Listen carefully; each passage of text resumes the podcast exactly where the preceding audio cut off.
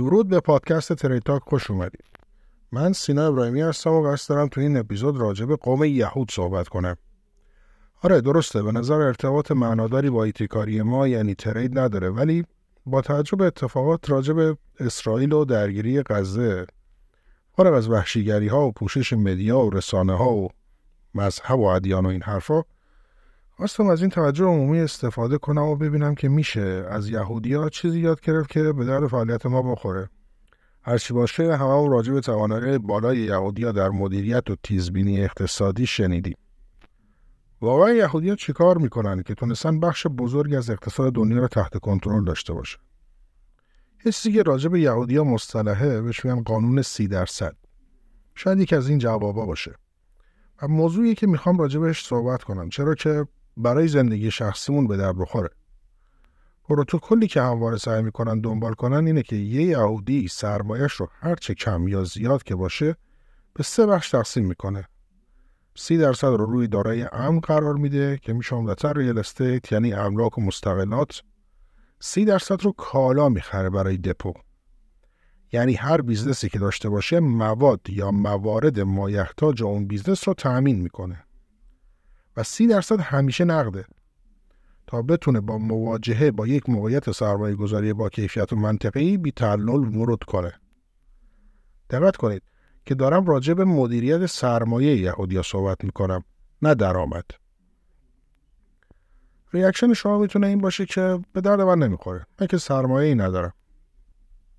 پاسخ به این موضوع اینه که شما برنامه‌ریزی طولانی مدتی برای تبدیل بخشی هر چند کوچک از درآمدتون به سرمایه نداشتید که الان توی این موضوع است اگه به خودت صادق باشی مواردی از خرجهای غیر ضروری خودت رو طی زمان به یاد می‌تونی بیاری که کم بودن دارایی موجب شده که به راحتی به خودت بگی که با این پول کاری که نمیشه کرد پس خرجش کنم. و با حذف این عادت و ارزش قائل شدن برای نقدینگی های کوچیک خودت و ایجاد یه نظم محکم برای ذخیره کردن بخشی از درآمدت می‌تونی به مرور زمان خودت رو از این موضع خارج کنی. در غیر این صورت احتمالا تا پایان عمرت در همین لول میمونی. حالا اگه مقادیر سرمایه داری فارغ از مقدارش درسی که یهودی به ما میدن اینه که یک سوم سرمایت باید جای امنی باشه که به مرور زمان از ارزشش کم که نشه هیچ باید سوده هم باشه. پس باید موقعیتی به نسبت یک سوم دارایی پیدا کنی تا روش سرمایه گذاری کنی که امن باشه و سوده که قاعدتا حاشیه سود پایینتری نسبت به سرمایه گذاری دیگه خواهد داشت. یه سوم دیگه سرمایت باید برای تأمین و افزایش امنیت کسب و کارت یا گسترش اون باشه. پس راه پولدار شدن از این کار خارج شدن و سراغ کار دیگه رفتن لزوما نیست. اگه توانایی تجربه و تبهری داری که بر پایه اون درآمدی داری کسب می‌کنی و مهمتر از همه این کار رو دوست داری و شخصیت اجتماعیت رو حول این توانایی ساختی باید به طور مداوم یک سوم سرمایت رو براش هوشمندانه هزینه کنی و کارت رو تأمین و تداومش رو امن و حتی به فکر گسترشش باشی حالا یک سوم آخر. یه تو که تنهداری راجع ما ایرانی هست که میگه هر ایرانی زبان یکی از اعضای خانوادش یه ملک فروخته که اگه این کارو نمی‌کرد شرایطش الان فرام کرد. شنیدی اینا حالا این سوال رو به خودت جواب بده.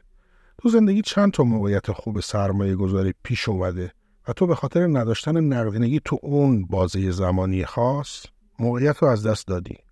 می‌تونی بشماری چند تا بوده؟ اگه تریدری و فعال تو حوزه بازارهای مالی بیت کوین زمان اول کرونا زیر 4000 دلار هم به این اضافه کن و همچنین طلای زیر 1800 دلار که تحلیلش هم اتفاقا تو یوتیوب قرار داده بودم برای فرصت سرمایه گذاری. خب اگه یک سوم نقد بودن سرمایه رعایت می‌کردی الان وضع چطور بود؟ موقعیت های پیش رو هم می‌خوای همینطور از دست بدی؟ اگه جوابت منفیه بهتر که راجع به این که گفتم فکر کنی و براشون برنامه ریزی داشته باش.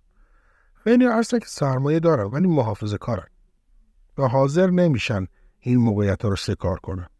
اونا هم با کسانی که سرمایه ندارن تفاوت زیادی نمی‌کنن. و تنها تفاوتش اینه که تو زندگیشون لذت هم نبردن. خلاصه که موفقیت رشد اقتصادی بدون ریسک نمیشه. و یهودیا در این حال که با نظم و دقت زیادی دارایشون رو مدیریت می‌کنن ولی ریسک کردن هم بخش مهمی تو فعالیت سرمایه گذاریشونه و سعی می‌کنن که با مدیریت ریسک بتونن ریسک رو تا جایی که میشه کوچیک کنن ولی موقعیت رو از دست نخواهند داد. باری امیدوارم شرایط وخیم اسرائیل نوار غزه به زودی هر و همینطور امیدوارم که از این پادکست خوشت اومده باشه. یکم جدی راجع به حرفان فکری بکنی که موجب عمل بشه و سرسری ازش عبور نکنی می‌تونی شرایط رو برای خودت تغییر بدی. ممنون که این اپیزود رو گوش کردی. با من همراه باش.